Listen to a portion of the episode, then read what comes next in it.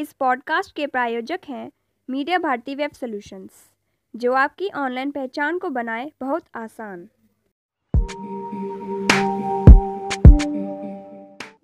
नमस्कार। एक राष्ट्र, एक चुनाव का मुद्दा फिर से गर्म होने लगा है। साथ ही यह बहस भी एक बार फिर से शुरू हो चुकी है कि क्या ऐसा करना वाकई बहुत ज़रूरी है। पाँच साल में एक बार और एक साथ चुनाव के लिए जो वजह बताई जा रही है, बेशक उनमें से कई जायज़ हैं। लेकिन कई वजह किसी भी तरह से गले से नहीं उतरती है। खासकर खर्चे वाली बात। चार छः हज़ार करोड़ रुपए से 133 करोड़ जनता को क्या फ़र्क पड़ने वाला है? लेकिन कई नेताओं को ज़रूर पड़ता होगा। आए दिन होने वाले चुनावों से हमारे सभी नेता कम से कम एक टांग पर खड़े होते हुए नज़र तो आते हैं। यदि पाँच साल में एक बार ही चुनाव हुए तो क्या इन नेताओं को एक लंबी खुली छूट नहीं मिल जाएगी? क्या एक सुखी लोकतंत्र के लिए रोज़ाना कहीं न कहीं चुनाव नहीं होते रहने चाहिए। क्या नेताओं को जनता द्वारा दिया गया रिपोर्ट कार्ड लगातार मिलते नहीं रहना चाहिए? कभी राम मनोहर लोहिया ने कहा था कि ज़िंदा कौमें पाँच साल के लिए इंतज़ार नहीं करती हैं। तो फिर आज की सत्ता एक ज़िंदा कौम को ऐसा करने पर मजबूर क्यों कर रही है? इसी मुद्दे से जुड़े कई सवालों पर बातचीत करने के लिए आज हमारे साथ हैं वरिष्ठ पत्रकार Vineet Singh. Media Bharti dot net में विनीत, आपका स्वागत है। बहुत बहुत धन्यवाद। विनीत भारत जैसे सबसे बड़े लोकतंत्र में एक राष्ट्र और एक चुनाव का मुद्दा देश की जनता के लिए कितना ज़रूरी है? देखिए यहाँ बहुत सारी चीज़ें हैं धर्मेंद्र भाई। सबसे बड़ी चीज़ कि हम लोगों को पूरा इस मसले को समझना होगा कि आखिर एक राष्ट्र, एक चुनाव आया कहाँ से? अभी पिछले आप देख सकते हैं पिछले छह या सात वर्ष जो हैं, बहुत परिवर्तन का समय रहा है। एक देश, एक टैक्स की बात आई है। एक देश एक मतलब चुनाव, एक कर, एक प्रणाली मतलब तमाम चीज़ें, एक राष्ट्रवाद की बात चल रही है कि राष्ट्र को राष्ट्रीय सूत्र में पिरोए जाए लेकिन राष्ट्रीय, राष्ट्र को राष्ट्रीय सूत्र में पिरोने के चक्कर में हम संविधान द्वारा संघीय और राज्य के अधिकारों का जो बंटवारा किया गया है, उसका काफ़ी हद तक हनन कर रहे हैं। तो मैं कहूँगा कि ये एक राष्ट्र, एक वाद की जो बात आ रही है, वो हम राज्यों के अधिकार को छीनने की कोशिश कर रहे हैं और इन्हीं कोशिशों का एक हिस्सा जो मुझे लगता है जिस विषय पे हम लोग आज चर्चा करने जा रहे हैं, आप या हम चर्चा कर रहे हैं, एक राष्ट्र, एक चुनाव, जो संभव नहीं है, क्योंकि राष्ट्र तो है, लेकिन राष्ट्र के अंदर आप राज्यों को शामिल नहीं कर रहे हैं, जो कि जिसकी वजह से आपका जो कल्पना है, परिकल्पना वो संभव नहीं हो सकती। अच्छा इसके समर्थन में कुछ तर्क दिए जा रहे हैं कि इससे खर्चा कम होगा।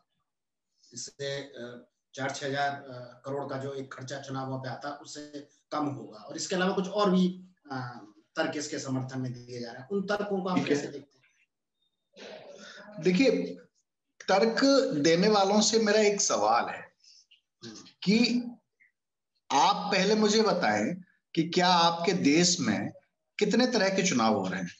वो आपको ग्राम स्तर से जो प्रधानी के चुनाव से लेकर के विधायकी सांसदी और नगर निगम इसके अलावा तमाम और तरह के जो चुनाव है उनकी बात करेंगे।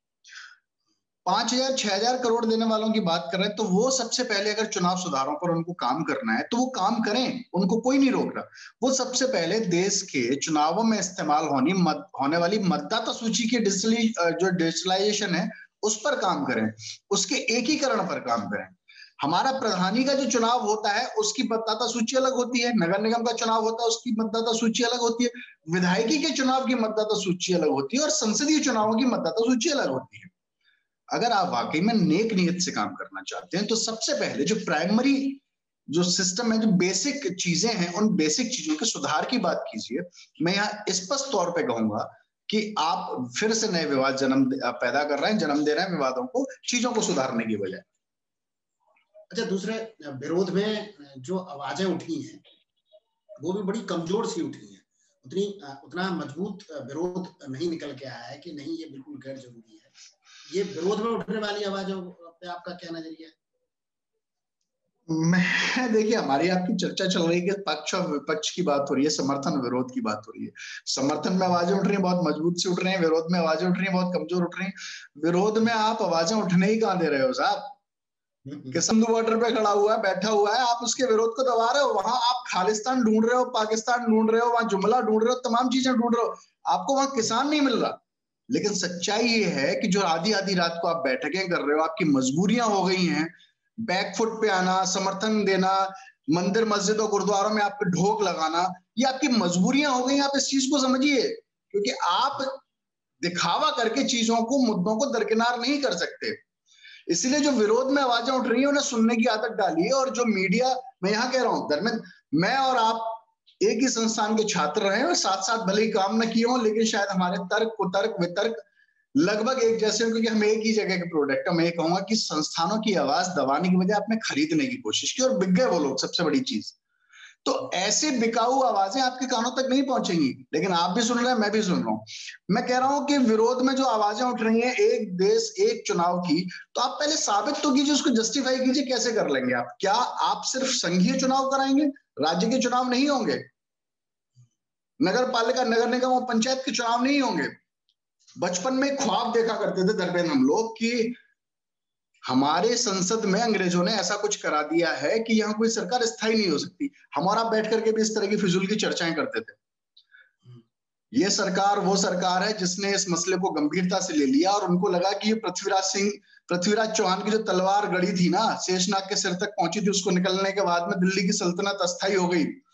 वो पिक्चर का डायलॉग ये दूसरी शेषनाग की दीवार मतलब सिर तक अपनी तलवार ले जाकर के नई पार्लियामेंट बना करके साबित करना चाहते हैं। तो मैं यही कहूँगा कि वो जो पुरानी तमाम, जो कही सुनी बातें थी, पुरानी जो तमाम गप्पे थी, मैं तो उनको गप्पे ही कहूँगा, उन पर आप आगे बढ़ने की कोशिश कर रहे हैं, ज़मीन नहीं है, ज़मीन तलाशिए उसके लिए बेहद ज़रूरी है। मेरा जो विरोध वाला सवाल है, वो इस इस संदर्भ में है कि विपक्ष जिस तरीके से आपने देखा होगा आवाज़ दबाई जा रही है या नहीं दबाई जा रही है वो एक अलग सवाल है। ये कितनी दबाई जा रही है ये भी एक अलग सवाल है। लेकिन विपक्ष में से कुछ आवाज़ें विरोध के नाम पे भी विरोध तो होता है ना। विरोध के नाम पे विरोध मीडिया में भी होता है विरोध के नाम पे विरोध नेताओं के बीच में भी होता है। लेकिन हमारे बीच में भी विरोध होता है? हाँ और विरोध फिर भी वो आवाज़ें जो है उतनी तेज़ी से मुखर सुनाई नहीं दे रही क्योंकि ये हम और आप जानते हैं ये संभव नहीं है एक चीज़। और इसके दुष्परिणाम ही आएँगे लोकतंत्र के ऊपर। अगर एक चुनाव और एक एक देश और एक चुनाव जैसी व्यवस्था करी जाती है फिर भी विपक्ष से जो उम्मीद की जाती है अब किसानों के समर्थन में भी लोग हैं और विपक्ष में भी लोग हैं लेकिन इस मसले पे किसी विपक्षी दल ने अभी आवाज़ इस तरीके से नहीं उठाई कि ना तो ये संभव है और साथ ही ये लोकतंत्र पे एक प्रहार भी है। और इमरजेंसी जो इंदिरा गांधी के टाइम में जो इमरजेंसी हुई थी वो निश्चित रूप से एक लोकतंत्र पे सबसे बड़ा कुठाराघात के रूप में, इतिहास में दर्ज हो गया है। और यह हरकत करना भी कि एक चुनाव ही हो जाएगा और पाँच साल के लिए नेताओं को छुट्टा छोड़ दिया जाएगा कि अब आप पाँच साल आपके हैं, आप जैसे चाहे, जो भी चाहे, वो आप करते रहे और आपके साथ आपको रोकने वाला कोई नहीं तो क्या ऐसा नहीं लगता है कि चूँकि एक भी आवाज़ नहीं सुनाई पड़ी है अभी तक, एक भी धरना नहीं हुआ है, एक भी प्रदर्शन नहीं हुआ है, एक भी चुनाव में ये मुद्दा नहीं बनेगा कि नहीं जी अलग अलग ही चुनाव होंगे तो क्या विपक्ष जो है, इस तरीके की आवाज़ें या धीमे स्वर में उठा रहा तो क्या कहीं उसको ऐसा लगता है कि इसको मंजूरी मिल जाए तो ज़्यादा बढ़िया है, उनको भी फ़ायदा होगा? या वाकई वो इसके प्रति ईमानदार है कि नहीं, हमें इसका विरोध करना ही है? देखिए, विपक्ष इस समय किन कर्तव्य विमूढ़ वाली स्थिति में है? विपक्ष के नाम पर आप अगर कांग्रेस को काउंट कर रहे हैं तो कांग्रेस इस समय ये तय नहीं कर पा रही कि उनका नेता कौन है। अगर आप क्षेत्रीय दलों की बात कर रहे हैं तो क्षेत्रीय दलों में किस तरह विवाद है, किस तरह उनके नेता सरपरस जो हैं वो लापता हैं, ये आप देख पा रहे हैं। तो मैं कहूँगा इस समय जिस देश का सबसे बड़ा दुर्भाग्य है वो यह है इधर कि हमारे पास एक मुकम्मल विपक्ष नहीं है। विपक्ष वीपी सिंह भले ही कुछ भी थे, आप कुछ भी कह लीजिए विपक्ष था। चंद्रशेखर कुछ भी थे, विपक्ष था। इंद्र कुमार गुजराल कुछ भी थे, विपक्ष था। अब ऐसे में लोहिया और उन सब की खाटी नेताओं की बात करना तो बहुत दूर है कि वैसा विपक्ष तो मुझे लगता नहीं कि अभी कहीं दूर दूर तक दिखाई दे रहा है। मुद्दों की बात अगर करें तो मुद्दों को दो तरह से तोड़ा मरोड़ा जा रहा है। क्योंकि विपक्ष में अगर मैं कहूँ तो विपक्ष समझ नहीं पा रहा है कि सत्ता पक्ष की जो चालें हैं वो उनका काउंटर कैसे करे? क्योंकि उनके साथ के लोगों को भी सत्ता पक्ष इस्तेमाल करता है, तमाम बयान दिलवा करके उन्हीं के विरोध में। तो विपक्ष इस समय बहुत ही ज़्यादा उलझा हुआ है, उसकी समझ में नहीं आ रहा। और रही बात विपक्ष के बाद, हमारे जो चार पैर हैं, चाहे वो लोकतंत्र के जो चार पायदान बोले जाते हैं, मीडिया जिसमें से एक है तो वो भी विपक्ष का अपना रोल अदा करता है, वो भी इस समय लापता है। उसकी अपनी कुछ भी मजबूरियाँ हो सकती हैं, क्योंकि व्यवसाय तो व्यवसाय की मजबूरियाँ होती हैं निश्चित तौर पर। ऐसे में सत्ता पक्ष जो चाह रहा है वो कर पा रहा है और कर ले जा रहा है। सबसे बड़ी चीज़ ये इसीलिए मैं कहूँगा कि विपक्ष अगर आवाज़ नहीं उठा रहा है तो आपकी और मेरी ज़िम्मेदारी है कि हम इस विषय पर चर्चा करें, जैसा कि आपने की आज। और उसके सही और गलत पहलुओं पर हम प्रकाश डालें और उसके बाद जनता को समझाने की कोशिश करें कि क्या ये जो रणनीति बन रही है जो प्रस्ताव आ रहे हैं, वो आपके हित में या अहित में है। हमारा मीडिया का जो ये काम है, वो करने का सबसे महत्वपूर्ण काम यही है कि जनता को जागरूक करना है। दोनों पक्षों को, दोनों पहलुओं को, चाहे वो आपके सिक्के की कोई भी पहलू हो, दोनों तरफ़ के पहलुओं को समझाना हमारी ज़िम्मेदारी है। उसके बाद जो निर्णय करना है, हमें जनता पर छोड़ देना है कि जनता क्या निर्णय लेती है। ये काम करने तक के लिए लोग तैयार नहीं है। मैं आपका बहुत बहुत आभारी हूँ इस मंच के ज़रिए कि आपने आवाज़ उठाई और इतने गंभीर मसलों पे आपने चर्चा शुरू की। चर्चा की शुरुआत जो होनी चाहिए थी, मुझे लगता है वो ये था कि चुनाव, अगर एक राष्ट्र एक चुनाव की बात की जा रही तो उसके फ़ायदे और नुकसान क्या है? तो मुझसे बेहतर आप जानते हैं क्योंकि आप दिल्ली में बैठे हो और आपने सत्ता को बेहद नज़दीक से देखा है। तो अगर फ़ायदे के तौर पर गिनाओ तो सत्ता पक्ष जो है, यानी भारतीय जनता पार्टी जो इसको बहुत तेज़ी से प्रचार प्रसार कर रही है कि होना चाहिए, वो इसके फ़ायदे गिना रही है कि खर्चा कम हो जाएगा। खर्चे के अलावा और क्या फ़ायदा है, मुझे बताइए एक चीज़। आपके नुकसान मैं गिनाता हूँ आपकी मजबूरी हो जाएगी पाँच साल तक उन नेताओं को झेलना, जो जाहिल हैं, गवार हैं, जो मजबूर करते हैं जनता को उसी के घर में घुसने के लिए, उस पर अपने एकाधिकार करने की कोशिश करते हैं, उसके अधिकारों का हनन करते हैं। आप इन सब की बजाय, आप बहुप्रतीक्षित जो मांग है, बहुत लंबे समय से एक मांग चल रही है, वो वोट टू राइट के अलावा एक जो मांग है कि आप रिकॉल कर सकते हैं अपने पॉलिटिशियन को। वो आपको लगता है कि हमारा नेता नकारा है, नालायक है, काम नहीं कर रहा, क्षेत्रीय जनता उसके लिए रिकॉल कर सकती है, उसको वापस बुला सकती है पार्लियामेंट या विधानसभा से असेंबली से। आप उस पर काम करने की कोशिश कीजिए, अगर आपको राष्ट्र की वाकई में इतनी चिंता है तो।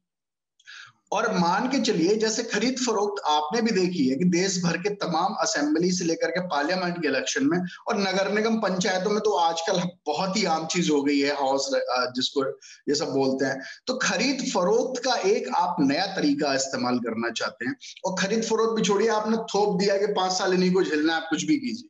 क्यों झेलें भाई? लोकतंत्र ने हमें अधिकार दिया, मताधिकार का, हमें अधिकार दिया, आपको वापस बुलाने का तो वो अधिकार दीजिए ना हमें वापस बुलाने का अपना। अगर वाकई में आप लोकतंत्र को मज़बूत करना चाहते हैं तो। बजाय बजाय इस इस पे काम करने के, उल्टे एक नोटा जैसा एक झुंझुना ज़रूर पकड़ाया और उससे कोई फ़ायदा नहीं होता। आप नोटा के वोट कोई काउंट नहीं होते, है ना? और उसके वोट के कोई तवज्जो नहीं मिलती। और जो, वो वोट व्यर्थ ही जाते हैं, उसका कोई फ़ायदा नहीं। उस उस पर केंद्र, जो जो सरकारें होती हैं, जो राजनीतिक दल हैं, उनका पूरा ध्यान रहता है कि जी हमने नोटा का आपको अधिकार दिया हुआ है और आप नोटा का इस्तेमाल तो दूसरी बात यह है कि अब जैसे अभी पिछले कुछ दिनों में आप लोगों के बीच गए हैं, ज़मीन पे अभी आप बहुत सारे लोगों से मिल के आए हैं।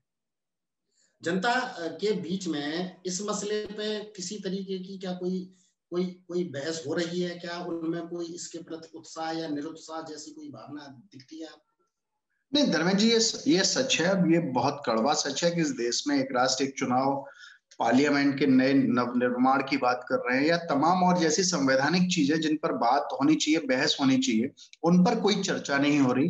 क्योंकि अब जो चर्चा होती है वो सोशल मीडिया के प्लेटफॉर्म पर होती है। और सोशल मीडिया का प्लेटफॉर्म किस तरह कैप्चर है आप मुझसे बेहतर जानते हैं। तो इस समय जो चर्चा हो रही है वो सिर्फ़ इस बात पर हो रही है कि कौन राष्ट्रवादी है कौन राष्ट्रद्रोही है।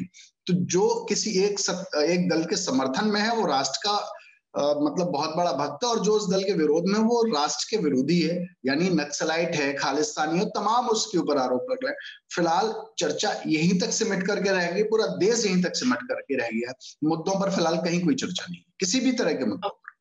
तो अब आपको आगे क्या ऐसा लगता है कि जब ये उछलेगा, अभी तो हालाँकि दबी जमान में ही इस तरीके की बातें की जा रही है, लेकिन अब आने वाले टाइम में शायद जब चुनावों से फुर्सत मिलेगी अभी अगले साल में तो चार पाँच राज्यों में चुनाव है वहाँ से जब फुर्सत मिलेगी तो इस मसले पे ये अपनी आवाज़ें उठाना शुरू करेंगे। तो अब आपको क्या लग रहा है कैसा राजनीतिक माहौल बनने वाला है इसके पक्ष में और विपक्ष में? क्या फिर से अराजकता जैसी चीज़ें आएँगी जैसे किसान आंदोलन को देख के धर्मेंद्र जी अगर हम बात करें एक राष्ट्र एक चुनाव की तो ये संवैधानिक तौर पर संभव नहीं है।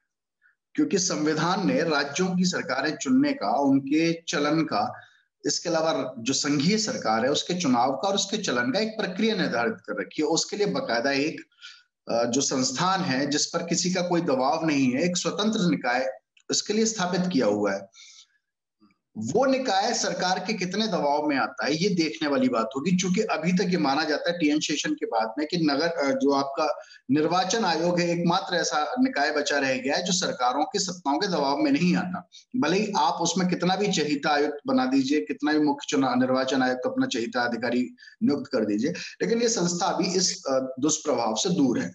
तो आपको एक राष्ट्र एक चुनाव के लिए बहुत लंबी लड़ाई लड़नी है और ये संभव नहीं है अभी फ़िलहाल क्योंकि तमाम आपको ढांचागत परिवर्तन करने संवैधानिक परिवर्तन करने और संवैधानिक परिवर्तनों के लिए एक लंबी प्रक्रिया है। जो मेजोरिटी हो सकता है आपके मन में भ्रम हो कि आपके पास मेजोरिटी है सब कराने के लिए आपके पास लोकसभा में मेजोरिटी है, राज्यसभा में मेजोरिटी के लगभग करीब है। लेकिन मुझे नहीं लगता कि इसके लिए लोग तैयार होंगे और आसानी से तैयार होंगे आपके अपने ही दल के। ये एक बड़ा गंभीर मसला है। तो मुझे नहीं लगता कि अभी इस पर कोई बहुत ज़्यादा गंभीर समय आ गया है गंभीर चर्चा करने का, क्योंकि बहुत ही इनिशियल स्टेज में है साथ ही ऐसा भी लगता है कि अगर इस तरीके के मेजोरिटी का ही फ़ायदा उठाने वाली अगर बात है तो मेजोरिटी के फ़ायदा से अगर आप जैसे किसान कानून के तरीके से ये कानून पास कर भी लेते हैं तो उससे भी वही अफरा तफरी का माहौल देखने को मिल सकता है जैसा कि अभी दिख रहा है। एक राष्ट्र एक चुनाव तो इस देश में संभव ही नहीं है। तमाम हम्म। सरकारों से आप इस्तीफे लेते हो तमाम सरकारें इस्तीफे देती हैं राज्यपाल की जो संवैधानिक व्यवस्था है उस पर सवाल खड़ा हो जाए कि राज्यपाल की ज़रूरत ही क्या फिर एक राष्ट्र एक चुनाव होना है तो। राष्ट्रपति की ज़रूरत क्या राष्ट्रपति के प्रतिनिधियों की ज़रूरत क्या है? इसके अलावा एक चुनाव, एक राष्ट्र की बात कर रहे हो तो राज्य कहाँ है? राज्य तो खत्म ही हो गए ना। संवैधानिक हम्म। आप अगर जितना करीबी ले जाओगे संवैधानिक जो संकट है वो खड़ा होगा। पूरे संविधान की जो प्रक्रिया है संविधान की मूल भावना है उनको बदलना पड़ेगा आपको। संघ और केंद्र के जो जो अधिकार हैं उनमें फिर से आपको दोबारा परिवर्तन करना होगा सोचना होगा। मैं अधिकारों की बात कर रहा हूँ हक देने की बात कर रहा हूँ वो उसको लेकर के जो विवाद होगा लगातार होता रहता है। ये संवैधानिक मसले हैं इन संवैधानिक मसलों को इतनी जल्दी और इतनी आसानी से हवामर ऐसे नहीं मतलब लागू किया जा सकता। देश बेहद गंभीर संकट में फंसे हैं। मंत्री बर्खास्त हो गया सरकार बर्खास्त हो गई सरकार गिर गई फिर क्या होगा? हम्म। बहुमत का जो हमारा आधार है बहुमत का आधार सरकार से खिसक गया तब क्या करेंगे आप? हाँ। यानी वो चुने हुए जो लोग हैं उन्हीं में से रोटेशन करते रहेंगे। हाँ। या तो मजबूरी होगी उनको झेलना। हाँ तो इन सवालों के जवाब नहीं मिल रहे हैं। इन सवालों के अभी क्योंकि अभी जवाब इसीलिए नहीं है क्योंकि अभी तैयारी पूरी नहीं है। अभी आपने सिर्फ़ एक सिगुपा छोड़ दिया कि ये हमें करना है। लेकिन कैसे करना है क्यों करना है और कब करना है इसकी कोई तैयारी नहीं इसके लिए बकायदा एक जनमत कराइए सर्वेक्षण कराइए सर्वे कराइए। आपको अधिकार है क्योंकि आप सियासतदार हैं और सियासत करना आपका फ़र्ज़ है। आप सियासत कीजिए। लेकिन सियासत के लिए जो वाकई में माहौल बनाना है आप जनता से पूछिए। हो सकता है कि आपके तमाम विरोधी हों तमाम पक्षधर हों। लेकिन हो सकता है कि तमाम मसले ऐसे हों जिसमें विरोधी आपके पक्षधर हो जाए। ऐसा भी हो सकता है कि सिगुफा उछाल के देखा हो और एक नब्ज पकड़ने की कोशिश करी हुई हो कि इसका इसके विरोध हाँ मैं इससे सहमत हूँ। ये ये ये एक मार्केटिंग का तरीका है। हम लोगों को क्लास में भी ये समझाया गया था कि हमारे अजय प्रताप सिंह जी जो सर थे वो समझाते थे कि अगर मार्केट का माहौल जानना है तो एक काम कीजिए टॉस कर दीजिए। जैसे अभी हाल में ओटीटी पे एक मूवी आई है जो शेयर मार्केट से रिलेटेड है।